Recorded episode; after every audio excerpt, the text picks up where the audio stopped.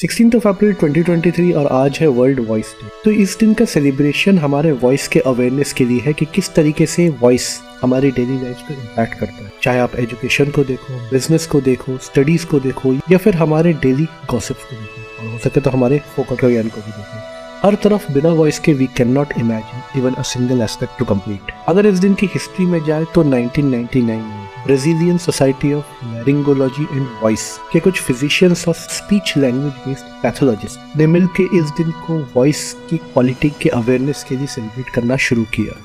Slowly slowly ये सारे सदन अमेरिका में स्प्रेड हो गया।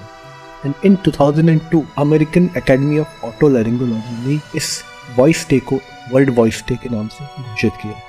इसके बाद से हर साल इस दिन को सेलिब्रेट किया जाता है हमारे वॉइस के अवेयरनेस के लिए। तो वॉइस अवेयरनेस की नीड इसलिए पड़ी क्योंकि वॉइस हमारे काफ़ी सारे सब्जेक्ट्स का बेसिक नीड है।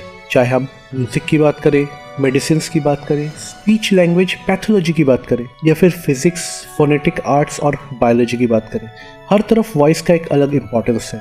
और आज हम आपस में कम्युनिकेट करते हैं इफ़ेक्टिव कम्युनिकेशन उसके लिए भी वॉइस की रिक्वायरमेंट बहुत ज़्यादा है। तो इसी वॉइस फिनोमिना के डे के साथ आज है सिक्सटीन ऑफ़ अप्रैल 2023 और आज है वर्ल्ड वॉइस डे आप भी आज के दिन लोगों से कम्युनिकेट कीजिए इफ़ेक्टिव कम्युनिकेशन कीजिए और इम्पोर्टेंस दिखाइए कि आपकी वॉइस सामने वाले की लाइफ में क्या मायने रखती है। इसी तरीके की नॉलेज और डेली इंसाइटफुल इन्फॉर्मेशन के लिए फोकट का ज्ञान को फॉलो कीजिए और फोकट का ज्ञान लेते रहिए।